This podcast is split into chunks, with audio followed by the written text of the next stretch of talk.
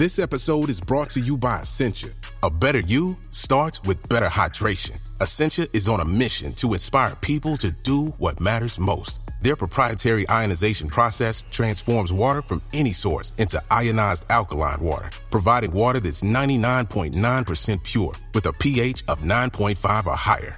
Essentia overachieving H2O, the number one ionized alkaline water. Shop now. Life is a highway, and on it there will be many chicken sandwiches. But there's only one McCrispy. So go ahead and hit the turn signal if you know about this juicy gem of a detour. Hi, I'm Daniel, founder of Pretty Litter. Cats and cat owners deserve better than any old fashioned litter. That's why I teamed up with scientists and veterinarians to create Pretty Litter. Its innovative crystal formula has superior odor control and weighs up to 80% less than clay litter.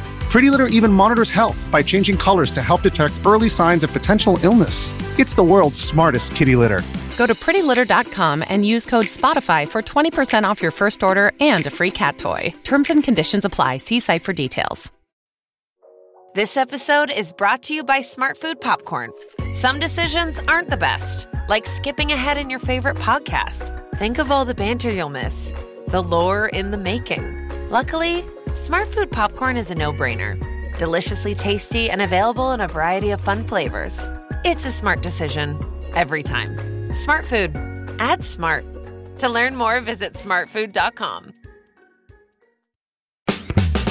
Hello, I'm Kelly-Anne Taylor, and this is the Radio Times podcast. Every week, I sit down with a celebrity guest from the world of TV or film to talk about their lives, both on and off screen. To my fellow TV enthusiasts, I hope you enjoy listening. This week's guest is an actor I have always wanted to interview. He's been a staple of British television, a national treasure, a formidable talent. It is, of course, David Tennant. We talk about his first TV memory watching Doctor Who and witnessing Jon Pertwee turn into Tom Baker. We also talk about parental advice, why he ignored it, and how he feels about his own son becoming an actor. Turns out you can do it. That's the terror. I think that's the terror as a parent. If you're, especially if you are an actor and your kids want to become actors, and, you kind of think, oh, okay, well, I was, I'm not, you know, I'm not going to actively encourage you, but I'm not going to stand in your way because that would be weird. And then when you see them act for the first time, you think, what if they're shit? I mean, yeah. What, how will I cope with that? And how will I, do I tell them? Plus, we talk about good omens, Christianity, and why Michael Sheen isn't the yin to David's yang. Enjoy. David, welcome to the Radio Times podcast. Oh, thank you for having me. I feel like I should have called you David Tennant. That felt very informal. Oh, please be informal. It'd be very odd if you used my entire name. I know that's what I think. I think you don't call people in real life. You wouldn't say to me, "Oh, Kelly-Anne Taylor." You'd just say Kelly-Anne. So, oh, well, I, I would hope if I was invited to. I mean, I wouldn't be so presumptuous, Kelly-Anne. right, let's kick off with this conversation is going to be very kitchen sink. We'll go here, there, and everywhere. Start with the first question, which is always what is the view from your sofa? Oh, oh well i'm in the middle of a press junket so it's not my sofa it's the it's a it's a posh london hotel sofa it's a, it's some hotel room that uh, that amazon prime have paid for so it's it's much nicer than uh, what I might be looking at. Uh, I can see sort of, uh, well, I, I, can see what can I see? A coffee machine, a lot of bottles of Coke. Uh, I don't know if they're all for me. And I can see, well, I guess what I'm looking at is a padded headboard, a floral padded headboard for a bed that's been removed and a conference table has been put in its place. None of this is normal. That's where I am. I'm in a I'm in the middle of a I'm in the middle of a press day in a London hotel room. This is the slightly it's this is not this is not you see kitchen sink. This is not kitchen sink. None of this is relatable. No. I sound like a mental entitled lunatic actor. no, you don't. When you are watching TV, what do you enjoy watching? Good stuff. I mean, right now we have just finished Slow Horses season two. Oh, okay. Which is great. I just started watching it. It's Gary Oldman at his finest. Gary Oldman, yeah, Gary Oldman's great. Jack Lowden's great. Uh, there's a lot, in fact, all the actors, and are really well cast actors as well. I don't know who the casting director was, but they're very good. Some really interesting people doing really interesting work. And I, you know, and I'm one of those storylines you have to kind of go, hang on, which was, so which was that guy? Is that the guy with, hang on, pause it, pause it, pause it for a minute. So that was the guy, the guy with the beard or the other one? Oh, the other one. So does that there's a lot of bit of that, which, which, you know, I quite enjoy. In your household, who controls the remote? The answer to this question, I am assuming, is not you. It actually is me. I control the remote, but this, I control the remote because Georgia doesn't want the hassle of it. So I control the remote. Well, I mean, I hold the remote and I press yeah. the buttons, but it might be fair to say that Georgia controls it. Maybe that's the specific answer to your question. I like it. Mm. When you are watching telly, what's your snack and drink of choice? Well, it very much depends on the day of the week a, a daytime is a bit more abstemious and health conscious and probably less chocolate based than a weekend. You might have a Friday night takeaway. You might follow that with a Magnum. You might. But you wouldn't do that on a Monday to Thursday. I mean, I'm not a savage. I love that weekend David Tennant lets his hair down. Yeah, yeah, yeah. Oh, we yeah, love yeah. to see it. Mm. When you're watching telly, do you have a preference over comedy, drama, or are you like a mishmash?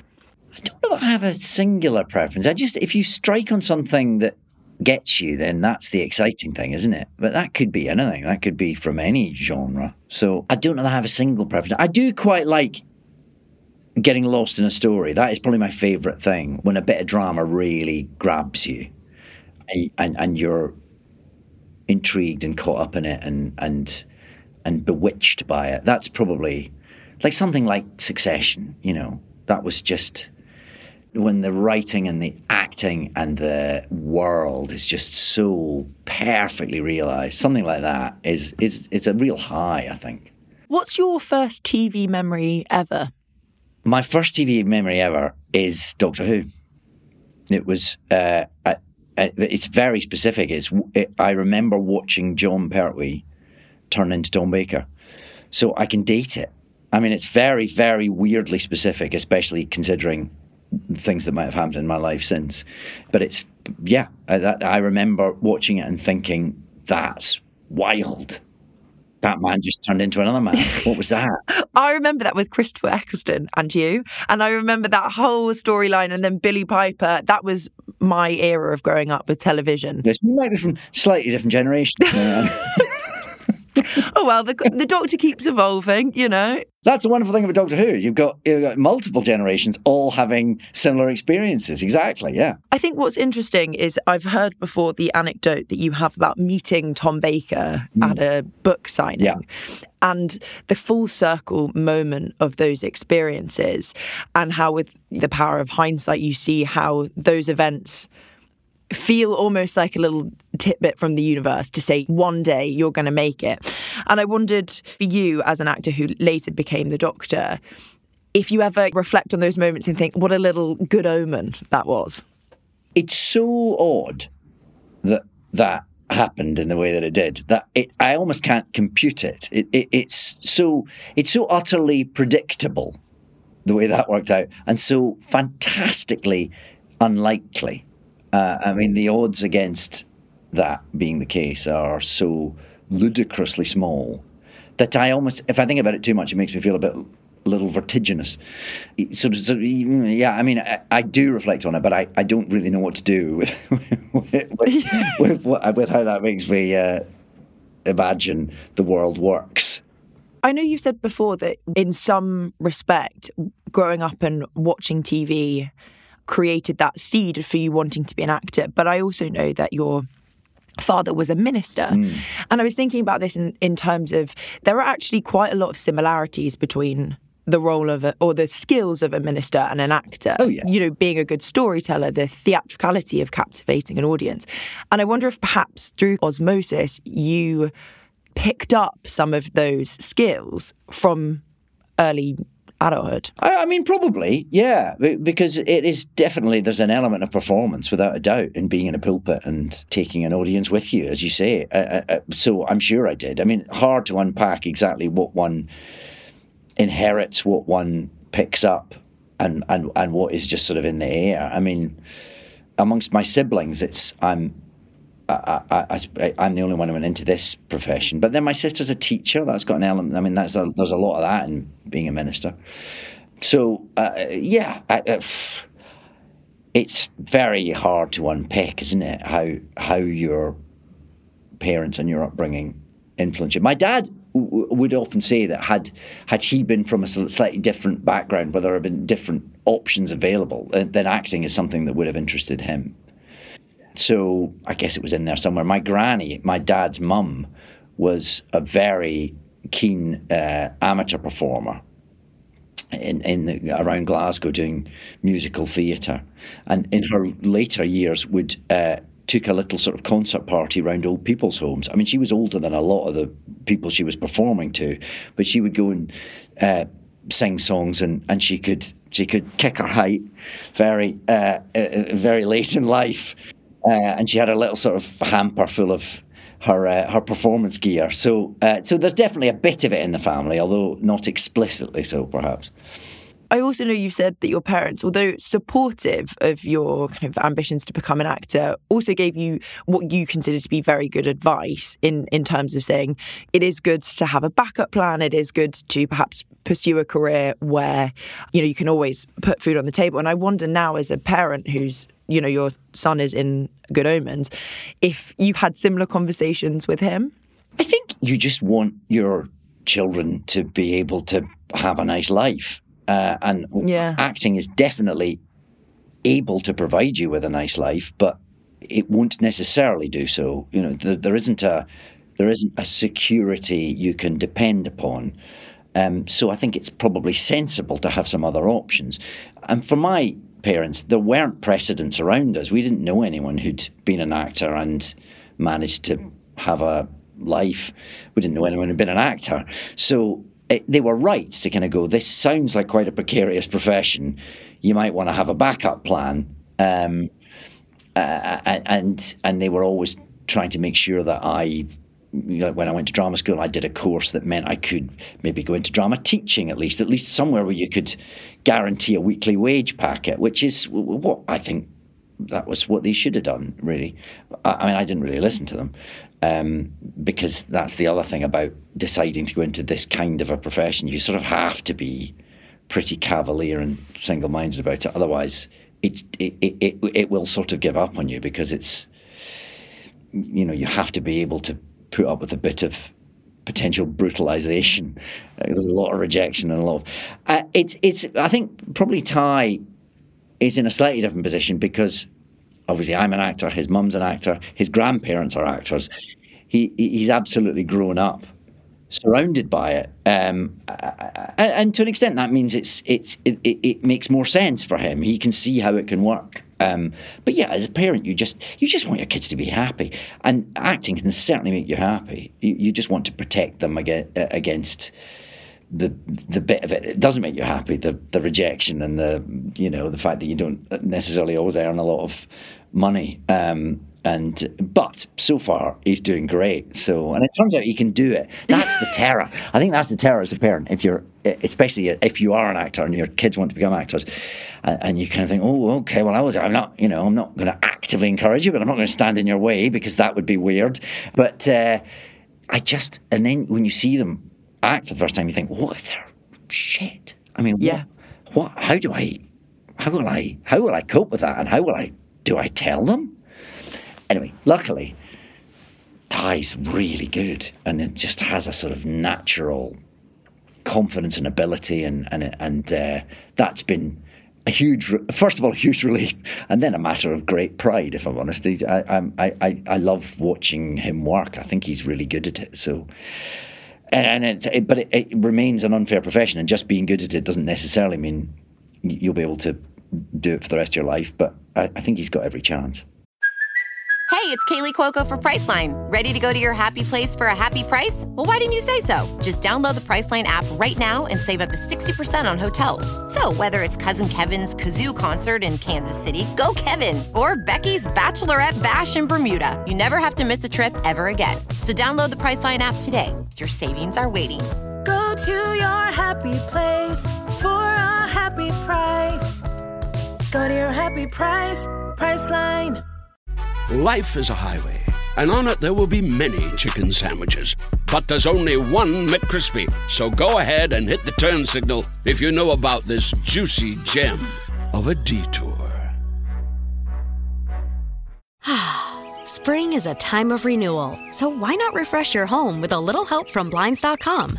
Blinds.com invented a better way to shop for custom window treatments. There's no pushy salespeople in your home or inflated showroom prices. Free samples, free shipping, and our 100% satisfaction guarantee can put the spring back into your step and into your home too. Shop Blinds.com now and save up to 45%. Up to 45% off at Blinds.com. Rules and restrictions may apply when you got into drama school, you were 17. And I think something that is such a beautiful thing about being that young is you do have this naivety about the world that actually I think does protect you a little bit. You Oh, think, sure. well, if I want to, I, I can just try and I can do it. And when you moved to London, and you were starting out, I know you did a lot of theatre. How did that fare against the reality of it? Was it again that excitement of just getting getting work? And did you feel your success came from the fact that you could just pay your bills? Oh god, that's all I ever wanted to do. I just wanted to be able to make a living at it. I just wanted to be able to to do that instead of having to get another job. Uh, and and yes, so as long as I could keep doing that, that was great. And and I moved to London, and uh, yeah, suddenly I worked at the Young Vic. I mean, that was seemed unspeakably glamorous to some a boy from Paisley. Um, I mean, I was doing a play set in Paisley, uh, so I was pretty good casting. But uh, but yeah, when I moved to London and just got a job, I just thought this is brilliant, and and and, and, and that's all I really aspired to. I mean, the truth is, it's uh, you can just about get by as a single man in London working in London theatre, uh, and that was twenty years ago. It's definitely harder. I mean, you know, the, the, it, it's difficult to work in a city like London on those on on the kind of minimum wages that you you, you get in theatre now. That's that's quite an ask, and that's not getting any easier because those those wages haven't gone up in the last twenty years. Yeah.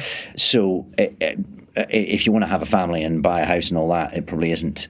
That's that's a, a tough ask. But listen, at the time, that's all I wanted to do, and I and I Yeah. for me living in a single room somewhere, that was more than enough. I do wonder, off of the back of that, you know, I've got friends who are in theatre and taking something to the fringe now is, you know, it's always been expensive, Yeah. but now the kind of money that you need to raise to get your play there is insane. And I've seen it a lot. You know, I really love going to the theatre and I have seen some really incredible productions over the years. And the most recent one I saw was A Streetcar Named Desire. Oh, yeah, right. Which was fantastic. But I've also seen that the kind of future of theatre, or, or perhaps the way to keep it alive or to get new audiences, is also having some really big names. So I wonder what you reflect on that because you're a stage actor who then became a screen actor, what that dynamic is like.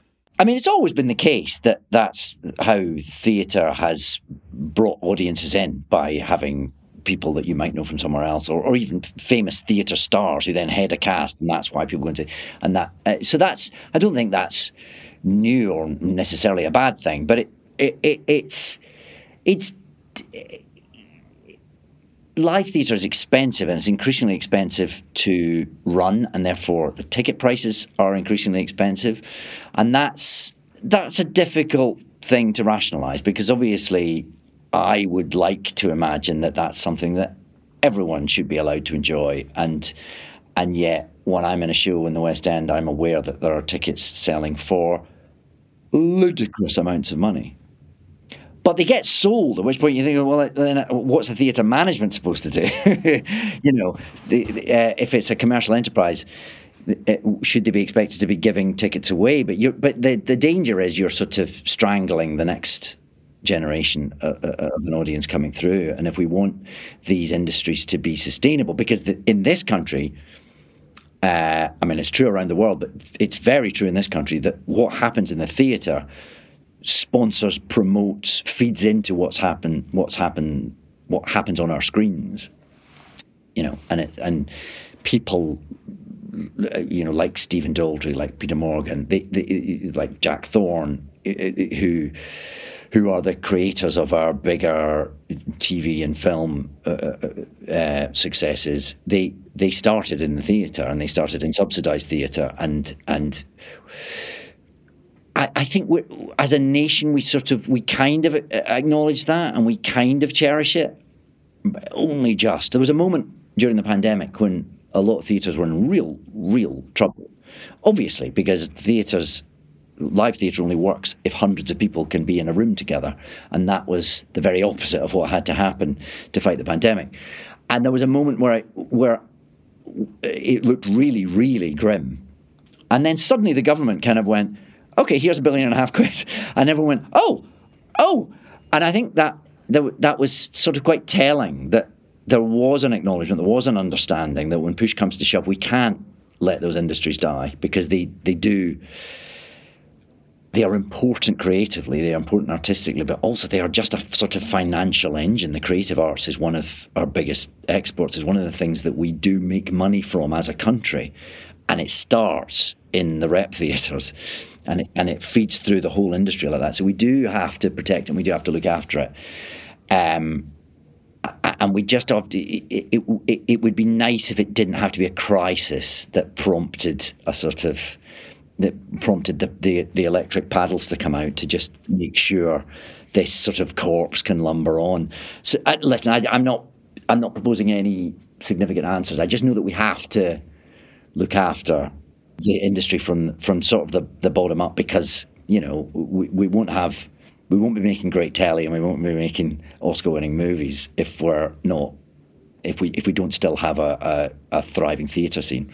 Can we talk about some connections that you made early on in your career, which I guess, again, that kind of full circle moment? So for this, I'm specifically talking about um, meeting Russell T Davies on Casanova. Oh, yeah. Again, one of our greatest writers. Yeah. And then obviously coming back to Doctor Who. So I wondered what the experience was like in that and now returning again this time for Doctor Who. How that's marked your life and, and that role has left an impact on you? When someone like Russell sort of goes, "Oh, I'd like you to be in my stuff," there's nothing more thrilling because, yeah, you know, it, uh, because it all starts with the writing. It's all about the writers. If you don't, if if it's if you don't have the writing, you have nothing else. So so that's sort of those are the people you aspire to work with you know, and, and the idea that I was auditioning for something that Russell had written when I went out for Casanova was a thrill to, to, to, get that job, to kind of get on the other side of that. And that's always been, those, those have always felt like the exciting moments. And that was the same when I, you know, and through Doctor Who, I, I got to work with Steven Moffat, with Chris Chibnall, uh, um, and and then when someone like Neil Gaiman kind of comes along, you think this is yeah, this is you know getting to work on the Pillowman. You know, you, you, you kind of know when a script sort of is fizzing, you kind of know you're in something special. So that's always, those have always been the, professionally, the connections that have probably meant most. And great writing enables you to do great acting. Oh, of course it does. It inspires you, yeah. Yeah. And let's come on to talk about Good Omens. So in terms of good writers, obviously, when you started on the first series, Terry Pratchett had passed away. And I wondered, especially now for the second series, you've moved away from the original text. So I wonder if that, as an actor, you felt that responsibility. Obviously, you're working with Neil Gaiman, but what kind of element of responsibility that brought for you? I, I, well, I, I sort of feel like because we've got Neil, we're kind of in terms of responsibility, I, just have to sort of do my job as best I can and, and work with Michael and try and make these characters sort of live. But but we've got Neil writing the scripts, and Neil is a direct line to Terry. And uh, you know there are ideas in series two that that Neil and Terry discussed way back as a potential way forward for these characters. There are there are more of those ideas that Neil has still got in his back pocket. Um, to potentially take the story even further. So, uh, so it's not entirely adrift from the original source material, and indeed we've got fifty percent of the original writing team as our writing team. So. I think there was a huge responsibility in season one because that book is so beloved mm. that it did feel precarious releasing that into, out into the world, knowing that people will have very specific mental images of these characters that they have they have been living with and holding close to their bosom for many, many, many, many years. So that was that was quite scary, but felt like it, broadly we got away with it and broadly we were accepted and encouraged. So I, I, think coming back this time, it's more exciting actually. It's more of an excitement uh, because it's been a while. It's been four years since season one came out. And and yet it doesn't feel like the enthusiasm has died uh, at all. It doesn't feel like it. It feels like it's still there's still it's still on a kind of uh, on a simmer the the idea that people are ready for a bit more. So the, uh, the fact that we we've we've got here and that we're about to deliver it, and I think it's really fun. It's really good, and I'm really pleased with yeah. it. Yeah. So I'm really excited for people to see it. I think the show always feels fun. And I think what's really nice is, especially when you have a genre like this, so, you know, you've seen it with Doctor Who, you see it with Good Omens, when they have such a cult following or like a fan following and a very strong relationship between material and fan. And in series one, Good Omen, there was lots of little kind of Easter eggs or references for audiences to find. Yeah. Is there more of that in season two? But also, how much does speaking to the fan base stand at its core? There are definitely more references, and, the lots that I didn't even get. Michael would every now and again. Michael would tap me on the shoulder and go, "Have you seen what's in this set?" The reference to a film, and I'd be like, "I don't, I don't." Oh. I've got weird contact lenses and I can't really see very much, so you're just going to have to help me out. So there was a bit of that. Yeah, there's things in every. Some of them are quite explicit, and some of them are very subtle very subtle. But there's a lot of Easter eggs in Good Omens. Yeah, I, I, I, that's I suppose things like that are there for an enthused fan base, aren't they? They don't they don't get in the way of enjoying the show as a as a more casual viewer. They're there as sort of extra content, extra texture for those who wish to do a deep dive and and it may be that this show has some some uh, people who do want to do a deep dive. It's all there for you. That that has been provided, so it, it works on different levels. But yes, the, of course, it's it's it's humbling and uh, exciting to be part of a show that means so much that people get so excited about. Well, it's great to be to be excited to, about something about a show that's fun and full of joy and and and it's uh, you know it's a show about an angel and a demon finding common ground. It's a show about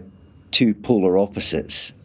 Yeah, helping each other out, making life easier. I mean, that if if there's a if there's a message for this fractious moment, yeah, a polarized world, yeah, then uh, then it's quite a nice place to live in that in the, in, that sort of in, in that world of um, well, compromise makes it sound like a like a. It's like commonality. Commonality it? is better than com- than compromise. Yes. Yeah, and I mean, from that perspective, I thought why I enjoyed it so much is we do live in a world of polarization. We live in a world which is it's becoming increasingly harder to have conversations because the middle ground is getting further and further yeah. away from both camps. Yeah.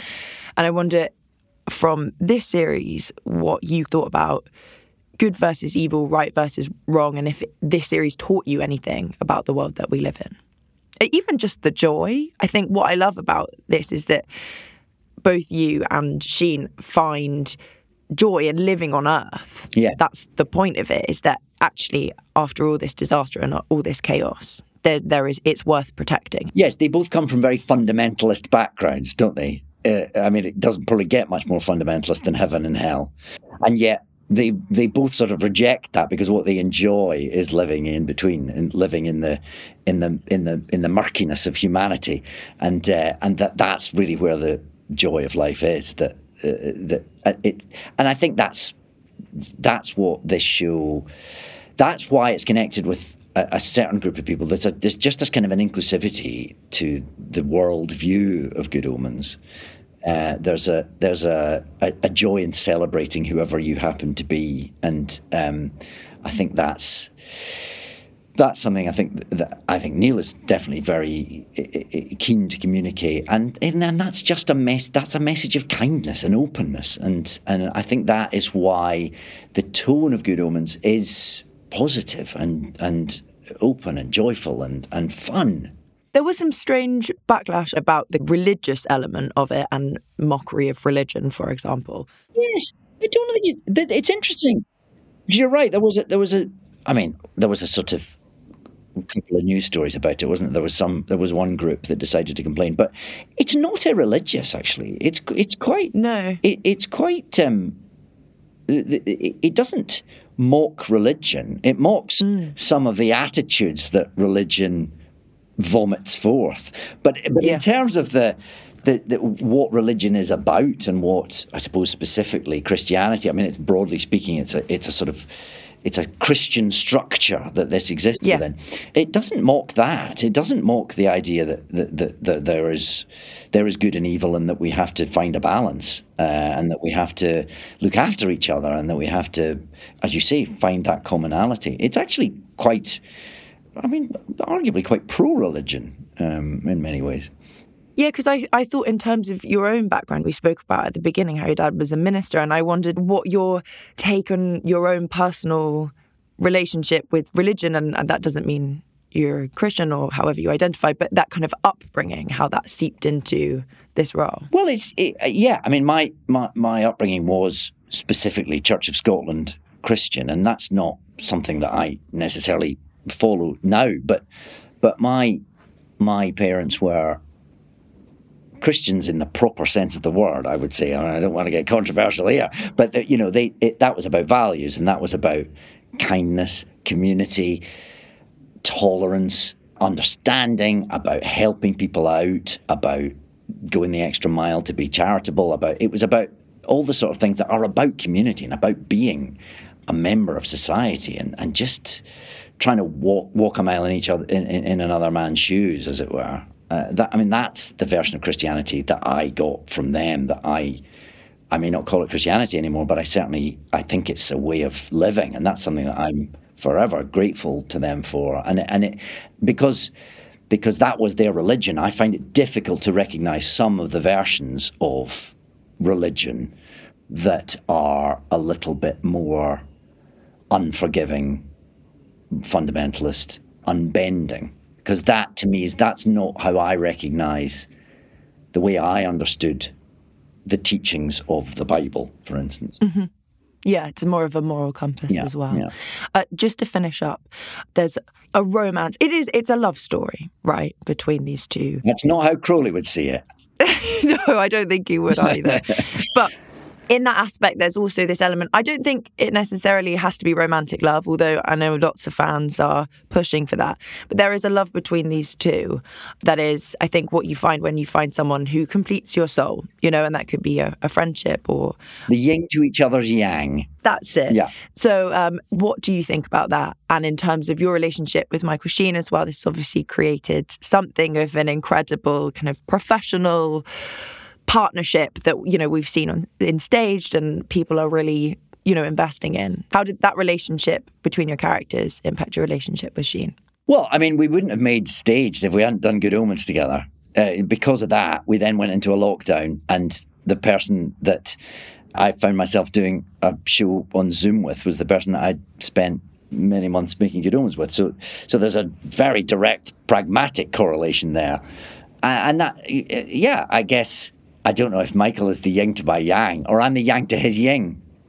Maybe we're both uh, yin. I don't know. Again, it's an analogy that's not going to stretch. But uh, no, I mean, there's uh, it, has been it, it's a, certainly a professional relationship that I enjoy and that I hope we can continue going forward. In terms of what exactly the relationship between Crowley and Aziraphale is, I think they both see it very differently, and they both have. Um, they both interpret it in different ways, and they would certainly uh, have different ways of describing it objectively. But I do think they help each other to understand each other, and the, the, the, the series is a sort of journey of them sort of coming ever closer through circumstance, really. I'm sort of fudging the answer because I don't want to commit to anything. I think I think what's important for viewers going into series two is that we're, you know, that relationship has been project. Many people have projected many things onto what that relationship is, and I don't want to second guess that by defining it because I may be seen to have some sort of uh, defining knowledge of what that is, and I don't know that I do. So I think I think enjoy this wonderful creation that Neil Gaiman and Terry Pratchett, uh, uh, these two characters that they conjured forth, and just uh, it, it, there's a joy to them interacting. I certainly is a joy to play, and hopefully is a joy to witness. Beyond that, define it as you will. Leave it in the audience's hands. Exactly. all the best drums do. David, thank you so much for your time. That thank was you, Kelly An absolute pleasure. Thank you so much. If you enjoyed this episode, you might like to listen to my interview with Daniel Radcliffe, in which we discuss handling fame and learning the ropes from the greatest British cast of all time. Or my interview with Richard Armitage, in which he talks about feeling out of place in Hollywood and his fear of falling out of favour. Both episodes can be found by scrolling back through the Radio Times podcast feed. Thank you for listening to the Radio Times podcast with me, your host, Kelly-Anne Taylor. If you enjoyed listening to this episode, please do follow, rate, and review wherever you get your podcast from. It helps other TV and film lovers find us. Until next Tuesday, happy viewing.